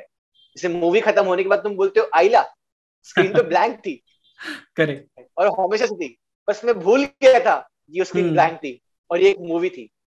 तो मौत बस वो मौका है जब हम वापस से अपने उस असलियत को सच्चाई को देख पाते हैं उससे रूबरू हो पाते हैं। हम्म। और दोबारा मौत ज़िंदगी का रूप लेती ही है भले किसी और फॉर्म में हो। राइट भले ही वो कुछ और टाइम बाद हो भले एक मूवी के बाद दूसरी मूवी के बीच दस घंटे का गैप हो हम्म। या आधे घंटे का गैप हो या कितना भी बड़ा गैप हो है ना? तो वो एलिमेंट वो एस्पेक्ट वो एसेंस जो ज़िंदगी का पार्ट है वही मौत का भी पार्ट है। ज़िंदगी और मौत अलग नहीं है वो एक ही सिक्के के दो पहलू है। ट्रू ठीक है? वो साथ साथ होते हैं हर पल होते हैं। तुम हर पल मर रहे हो और ये तो साइंस भी कहता है। कि हर right. पल तुम्हारे अंदर लाखों करोड़ों सेल्स मर रहे हैं और नए सेल्स जन्म ले रहे हैं। हर. कुछ सालों में तुम्हारे शरीर में सब कुछ बदल जाता है। तुम्हारे सारे ऑर्गन्स बदल जाते हैं क्योंकि नए सेल्स आते हैं पुराने मर जाते हैं। बोन मैरो ये वो हमारे बाल आते जाते हैं नखून सब कुछ। हमारे शरीर में हर कुछ सालों में हर चीज़ कंप्लीटली रिन्यू हो जाती है रिप्लेस हो जाती है। वैसे ही मौत इस कॉन्शियसनेस को मौका देती है कि भाई तूने ये जो इंफॉर्मेशन कैरी की है इस शरीर का इस नॉलेज का चल अब इसे छोड़ और कुछ वापस से नया रूप ले कुछ नई इंफॉर्मेशन कैरी करने के लिए। और अगर तुम जीते जी इस मौत को जान जाओ उस कॉन्शियसनेस को जान जाओ जो इन सब के पीछे है तभी तुम असल में ज़िंदगी जी पाते हम्म। तभी तुम असल में ज़िंदगी का मज़ा ले पाते हो लुत्फ उठा पाते हो इस खेल को खेल पाते हो। तभी तुम असल में इस मूवी को देखते समय अपने दोस्त के साथ बाजू में कमेंट मार के थोड़े से और मूवी का मज़ा बढ़ा पाते हो। तभी तुम उसके साथ उस पॉपकॉर्न और पेप्सी का भी मज़ा ले पाते हो कि वाह वाह वाह क्या मज़ा आ गई। राइट है ना? तभी तुम इसके दौरान अपने बाजू में बैठी हुई गर्लफ्रेंड या बॉयफ्रेंड के साथ कुछ प्यार के पल बिता पाते हो। भले ही स्क्रीन पे वायलेंस शुरू हो। करेक्ट मतलब तभी तुम इस खेल को खेल समझ के खेल पाते हो। हम्म। हिंदू धर्म में भी कहा गया है और कृष्ण ने खासकर कहा है कि ज़िंदगी एक लीला है। इट्स अ प्ले उसने गेम भी नहीं कहा है उसने प्ले कहा है। हम्म। क्योंकि अक्सर जब तुम गेम कहते हो तुम्हारे मन में होता है कि मुझे जीतना है मुझे हारना नहीं है। लेकिन अगर तुम बच्चों को छोटे बच्चों को खेलते हुए देखो वो अजीबो गरीब खेल खेलते हैं।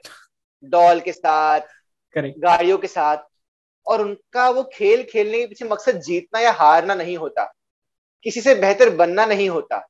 हम्म। किसी को हराना नहीं होता किसी को कुछ दिखाना भी नहीं होता। उनका मकसद बस उस खेल को खेलना होता है। वो जानते हैं कि उस डॉल में जान नहीं है। वो जानते हैं उस गाड़ी में पेट्रोल नहीं है। वो जानते हैं कि उस कार्टून में शायद कुछ नहीं है। फिर भी वो उसमें कितना डूब के उसको पूरे मज़े से खेलते हैं। हम्म। कुछ ऐसे ही हम भी अपनी ज़िंदगी को जी पाएँगे। अगर हम ये जान पाएँगे कि ज़िंदगी असल में क्या है। हम इसकी रोलर कोस्टर राइड में फंस के दुखी नहीं होंगे स्ट्रेस्ड आउट नहीं होंगे एंशियस नहीं होंगे ओवर थिंकिंग में नहीं फंसेंगे। एंगर सोरो गिल्ट रिपेंटेंस इतने सारे कॉम्प्लेक्स इमोशंस में नहीं फंसेंगे। जैसे वो बच्चा पूरे मज़े से खेलता है हम उतने ही मज़े से खेलेंगे। जो कर सकते हैं वो करेंगे। और आखिर में जब मरेंगे तब भी नहीं मरेंगे। क्योंकि हम जानते हैं कि हम कभी ज़िंदा ही नहीं थे। या फिर ये कि हम कभी मरेंगे ही नहीं। राइट है ना? तो इसीलिए मौत बहुत महत्वपूर्ण है ज़िंदगी को जानने और जीने के लिए।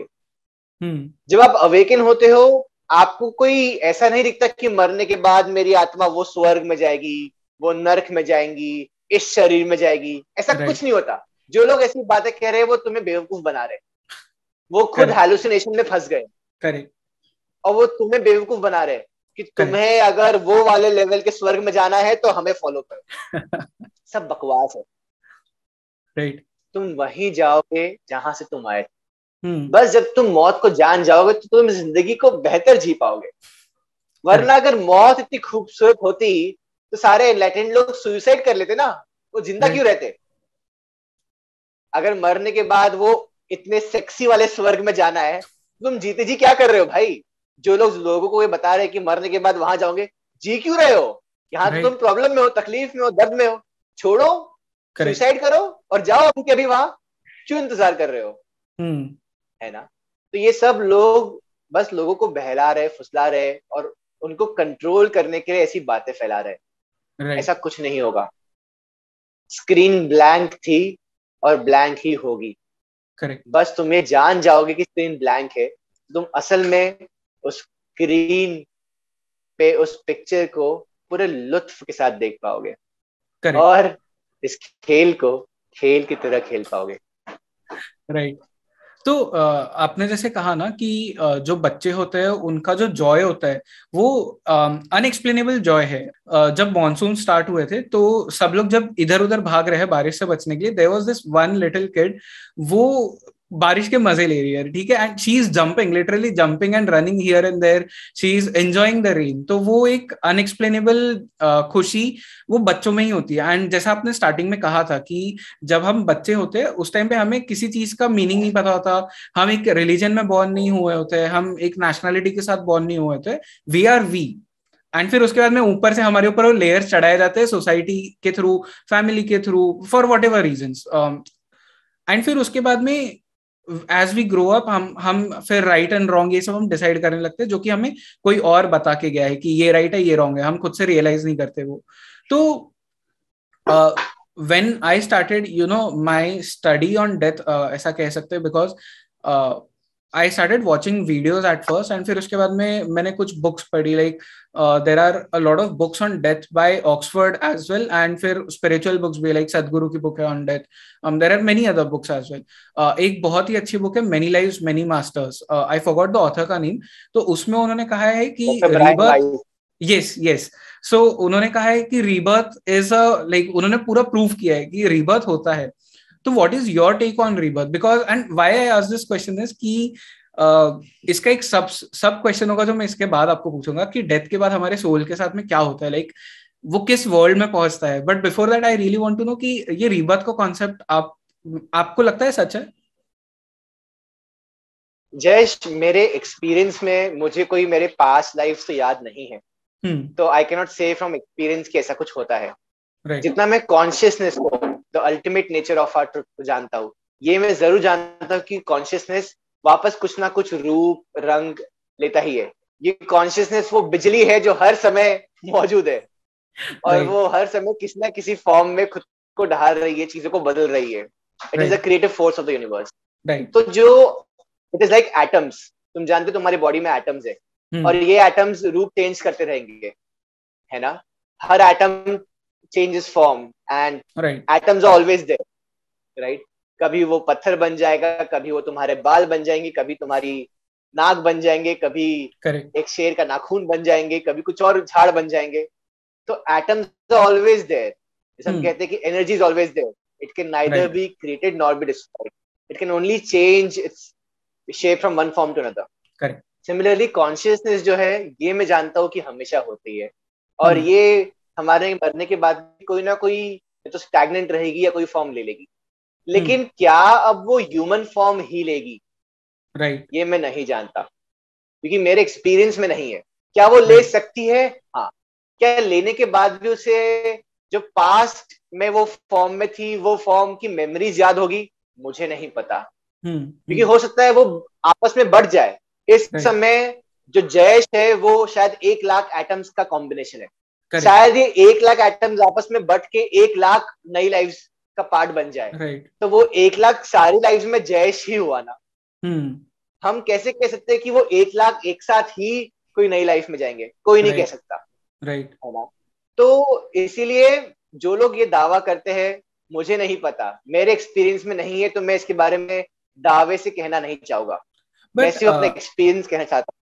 करेक्ट बट आपने अभी एक बात कही जिससे मुझे एक चीज़ रियलाइज़ हुई कि आपने कहा कि जो जयश है इस वक्त, वो हो सकता है कि एक लाख आइटम्स का कॉम्बिनेशन है, जो प्रीवियस लाइफ से, इस लाइफ से, जो भी, वो एक कॉम्बिनेशन है उन सब आइटम्स का। तो कहाँ लाइक बहुत सारे लोग जो स्पिरिचुअली इंक्लाइंड है या अवेकेंड है एनलाइटेंड है, वो ये कहते हैं कि हम सब एक ही है। There is a higher consciousness in all of us तो वो वही चीज़ हुआ ना कि हम सब एक ही एटम से बनते हैं हम सब एक ही कॉन्शियसनेस से बनते हैं। वाह लेकिन मुझे अभी जस्ट हिट हुआ and I am so happy for that क्योंकि मैंने ये एक uh, वो द एग वाले वीडियो में ही देखा था कि जब गॉड उस इंसान से कहते हैं कि तुम 1950 में बर्थ लोगे एंड जो तुम्हारी मदर होगी वो तुम ही हो। तो आई वॉज़ लाइक कि ये क्या चीज़ है? And now I am realising this तो thank you for that thank you for making me realise that but Nakul and also also I would like to add Jay तो जब हम rebirth की बात करते हैं तो statistically human population is only increasing समय के साथ इंसान की पॉपुलेशन सिर्फ़ इंक्रीज right. हो रही है कम नहीं हो रही। राइट तो for sure you can say कि जितने भी लोग इंसान है सबके सबका ये नेक्स्ट जन्म तो नहीं है। Hmm. शायद कुछ पिछले जन्म में कुत्ते बिल्ली भैंस सुअर right. मछली झाड़ पता नहीं क्या कुछ हो गए। Right right. और किसी भी और एनिमल के पास उतनी कॉन्शियसनेस नहीं होती कि वो चूज़ कर पाए hmm. हमारी ही ह्यूमन की कॉन्शियसनेस इतनी इवॉल्व है कि हमारे पास फ्री विल नाम की भी कोई चीज़ होती है right. बाकी सारे animals function according to law of nature मतलब स्टिमुलस right. मिला और वो रिएक्ट करते हैं hmm. उनके पास कोई फ्री विल नहीं होता करेक्ट राइट right? तो यू कैन डेफिनेटली से कि हम खुद चूज़ नहीं कर रहे hmm. मरने के बाद भी दूसरा जन्म एक इंसान के तौर पे लेने का क्योंकि अगर हम खुद चूज़ कर रहे हैं तो मतलब कुत्ते बिल्ली भी चूज़ कर रहे हैं। और उनकी कॉन्शियसनेस उनकी इंटेलिजेंस इतनी इवॉल्व डेफिनेटली नहीं है कि वो चूज़ कर पाए। I can hundred percent say this with conviction ठीक है? This theory of rebirth in many ways fail भी होती है। ऑल्सो अगर हम सब रीबर्थ ले रहे हैं तो it the fact also remains कि हम सब किसी जमाने में डायनासोर थे। Hmm. क्योंकि हम जानते हैं कि इस प्लेनेट पे इंसान हमेशा से नहीं है। एक right. जमाने पे आप सिर्फ़ डायनासोर थे। राइट डू यू मीन कि डायनासोर ने चूज़ किया इंसान बनने का? Hmm. नहीं ना। Dinosaur never choose to become humans because if they chose तो बाकी लोग सुअर बिल्ली चीटी क्यों बने? सब सब इंसान ही बनते। Correct right so do you think कि या continue please continue no I am just saying this theory of rebirth बहुत से पॉइंट्स पे फेल भी होती है। राइट सो मैं वही कह रहा था कि do you do you right so like in in a way do you think कि हम सब जब बर्थ लेते हैं तो वो एक कॉन्सेप्ट है ना नसीब का। तो do we take birth with a set purpose her life में? अगर रीबर्थ इज़ रियल वेल हम सब एस्ट्रोलॉजी को जानते हैं इंडिया में। Hmm. और हर देश में ऐसी बहुत सी साइंस है। चाइना में आईचिंग है। Hmm. और हर कंट्री में आई थिंक ऐसा कुछ ना कुछ साइंस है। करेक्ट तो और हम जब उसको पढ़ते तो हम कहते कि अरे ये तो बहुत सच है। hmm. आपके नेचर के बारे में आपके कैरेक्टर के बारे में आपकी टेंडेंसीज के बारे में बहुत एक्यूरेट प्रोडिक्शन करते हैं। ऐसे. कई एस्ट्रोलॉजर्स है जिन्होंने मेरी कुंडली देख के कहा है कि तो योगी बनने वाला है। और मुझे कहा है कि भाई साहब आप ये अंगूठी अंगूठी पहन लो आप तो मारवाड़ी हो। आप right. योगी मत बनो आपको तो व्यापार करना है। तो मैंने कहा कि जब कुदरत कहती है कि मुझे योगी बनना है तो तुम कौन होते हो उससे रोकने के लिए? करेक्ट और तुम्हारी अंगूठी क्या कर लेगी? और ऐसे ही कई और जब कई लोग मुझे आउट ऑफ़ क्यूरियोसिटी जानते हैं तो कहते तुम्हारा बर्थ डेट बताओ। और अलग अलग वेबसाइट कोई जीन की डॉट कॉम कोई ये डॉट कॉम कहीं पे स्नैपचैट पे भी एक एस्ट्रोलॉजी प्रोफ़ाइल होता है। तो कई लोग आउट ऑफ़ क्यूरियोसिटी जाके देखते हैं मेरा भी। और पाते कि वहाँ पे लिखा है कि this person will become a mindfulness का टीचर और his year to awaken the world और his truest purpose in life is freedom तो सब लोग काफ़ी अचंभित होते हैं और मैं भी काफ़ी अचंभित होता हूँ। क्योंकि मैं जानता हूँ कि मैंने जो पाया है वो काफ़ी मेहनत करके पाया है काफ़ी एफर्ट्स डाले एक्चुअल तपस्या की है सालों साल। तो on one hand you can say कि मेरे एफर्ट्स है ऑन द अदर ये सब कहते कि ये तो होना ही था। Right hmm. तो definitely there is something called possibilities जो एस्ट्रोलॉजी ये सब चीज़ें है ये पॉइंट आउट करते हैं कि आपकी कुछ इनहेरेंट टेंडेंसीज है इनहेरेंट क्वालिटीज है जो आपकी लाइफ में ये पॉसिबिलिटीज होगी इसकी तरफ़ इशारा करती है पर. कोई भी आपके फ्यूचर को हंड्रेड परसेंट एक्यूरेट प्रेडिक्ट कभी नहीं कर सकता हाँ, हाँ, आप किसी भी एस्ट्रोलॉजी के पास जाओ किसी के पास जाओ आपका पास्ट भी आपका हाथ देख के वो एक्यूरेट बता देंगे आपका थंब प्रिंट से आपके हाथ से आपकी ये. टेस्ट से उससे आपका पास्ट बहुत लोग फेस रीडिंग करके एक्यूरेट hmm. बता देंगे कोई भी आपका फ्यूचर एक्यूरेट कभी नहीं बता सकता वो बस पॉसिबिलिटी बताते हैं कि फ्यूचर में ये होने की पॉसिबिलिटी है संभावना है राइट right. और वो इसलिए बिकॉज़ हम हमारे पास फ्री विल है hmm. हमारी कॉन्शियसनेस इतनी इवॉल्व है हम उतना ही अपने चॉइसेस को अपने पास्ट पैटर्न्स के आधार पे नहीं बल्कि अपने फ्यूचर कैलकुलेशंस के आधार पे ले सकते हैं Correct. अपने प्रेजेंट फीलिंग्स और इंट्यूशंस के आधार पे ले सकते हैं है ना? Astrology hmm, hmm. तब फ़ंक्शन करेगी जब कॉज एंड इफ़ेक्ट फिक्स्ड हो। मतलब आपके. पास्ट के आधार पर ही आपका प्रेजेंट डिसीज़न हो और उसके बेसिस पे डेफिनेटली आपका फ्यूचर बेस होगा। लेकिन बिकॉज़ हम हायर कॉन्शियसनेस पे फ़ंक्शन कर सकते हैं तो आप जितने कॉन्शियस हो आप अपने डिसीज़न को उतना ही अपने पास्ट के ऊपर कम बेस करोगे और अपने प्रेजेंट और फ्यूचर के ऊपर ज़्यादा बेस करोगे।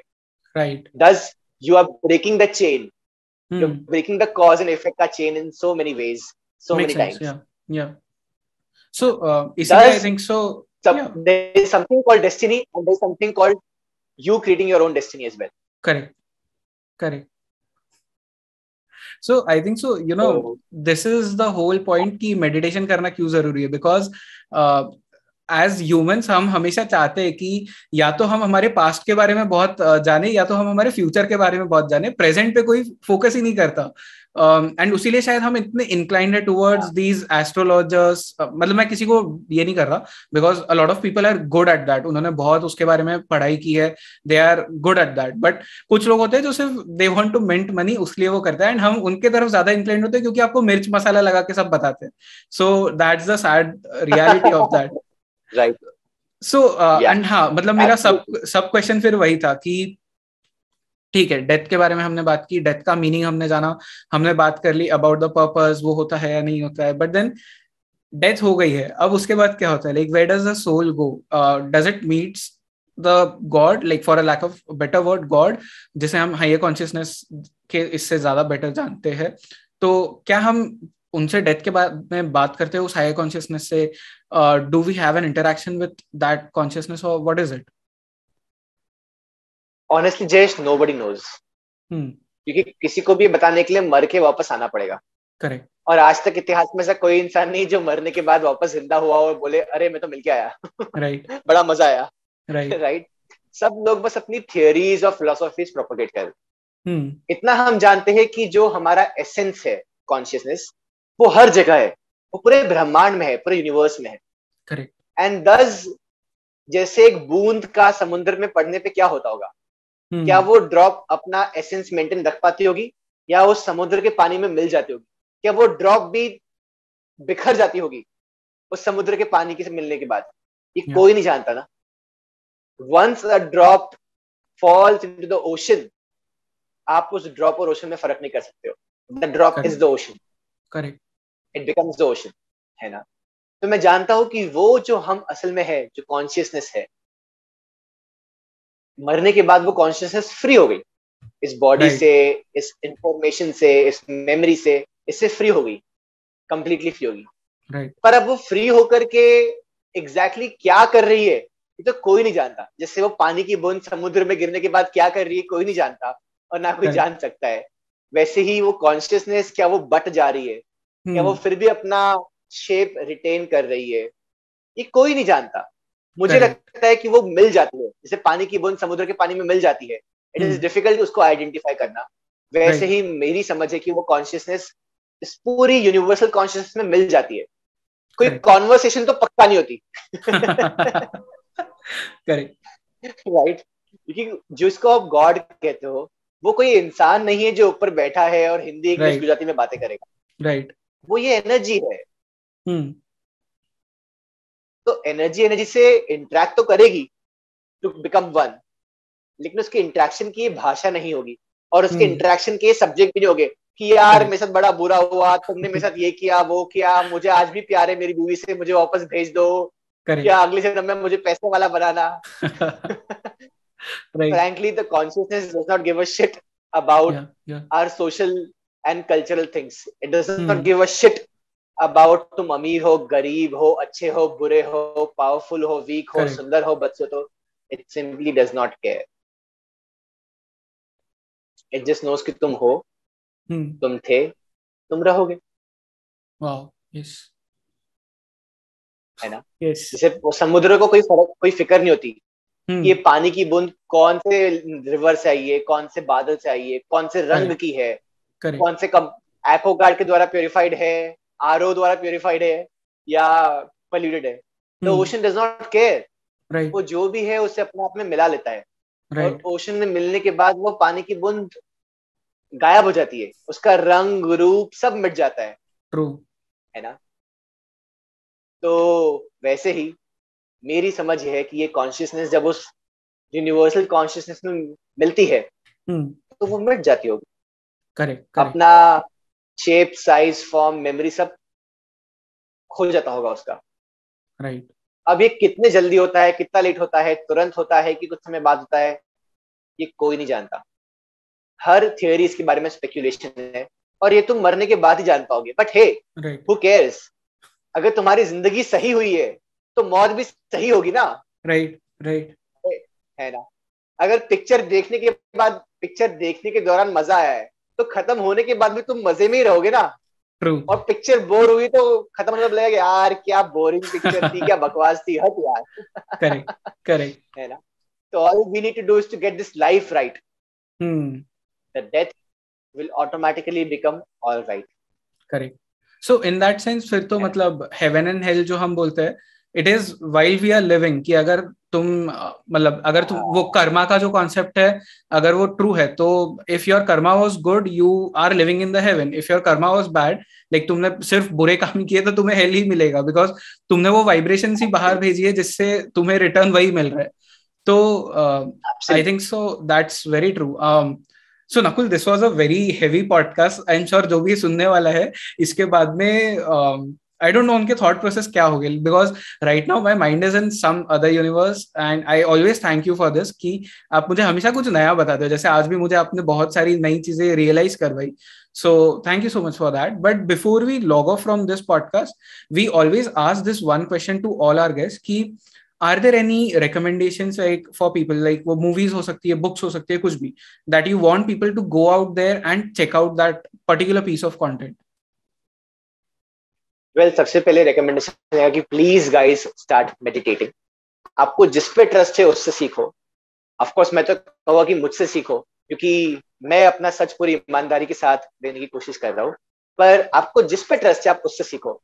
Right right. आपको जो रियलाइज़ लगता है आपको जिसकी बात आपसे रेजोनेट करती है आप उससे सीखो। पर प्लीज़ मेडिटेट करो बिकॉज़ सारा ज्ञान किसी इंसान के अंदर से ही निकला है।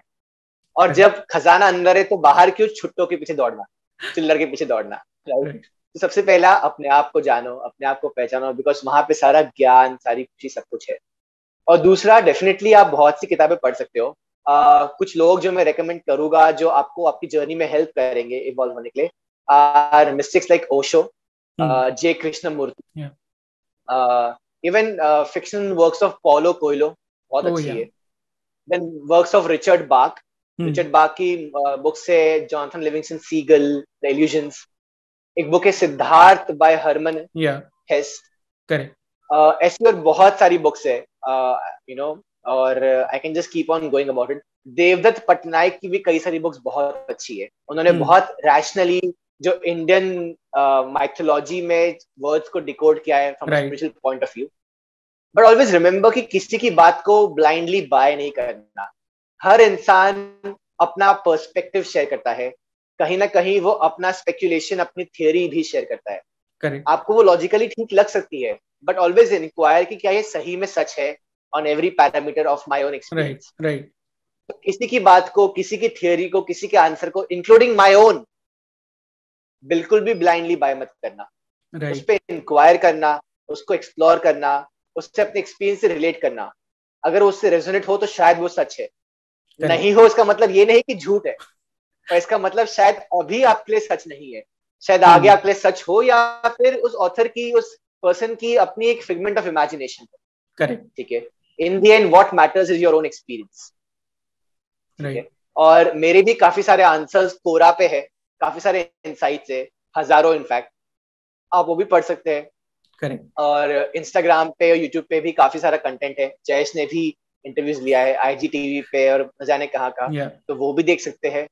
तो ऑलवेज रिमेम्बर जैसे गौतम बुद्ध ने कहा था अपो दीपो भव be a light unto yourself हम सबकी बातें इन सब लोगों की बातें आपके लिए बस एक पॉइंटिंग है उस रास्ते पे चलने की ताकि आप उस पर भटको ना ताकि hmm. आपको और क्लैरिटी मिले ताकि आपको और इंसाइट्स मिले जैसे आज देश को मिली है और ताकि आप और अपनी जर्नी में इवॉल्व हो पाओ। किसी को भी ब्लाइंडली फॉलो मत करो। किसी को भी इतना ऊँचा मत मानो कि आप खुद को इतना नीचा मानो कि आप उसे क्वेश्चन ही ना कर पाओ। Correct. उसकी बात को कभी भी ब्लाइंडली बिलीव मत करो क्योंकि सब इंसान है और कोई परफेक्ट नहीं है इंक्लूडिंग मी सब गलती करते हैं सब गलती कर रहे हैं और सब गलती करेंगे इंक्लूडिंग मी ये हम चाह कर नहीं कर रहे लेकिन this is how life is right कोई भी इंसान जीते जी अपनी ज़िंदगी में पूरे समुद्र को नहीं जान सकता है उस समुद्र के थोड़ी सी बूंद को ही जान सकता है।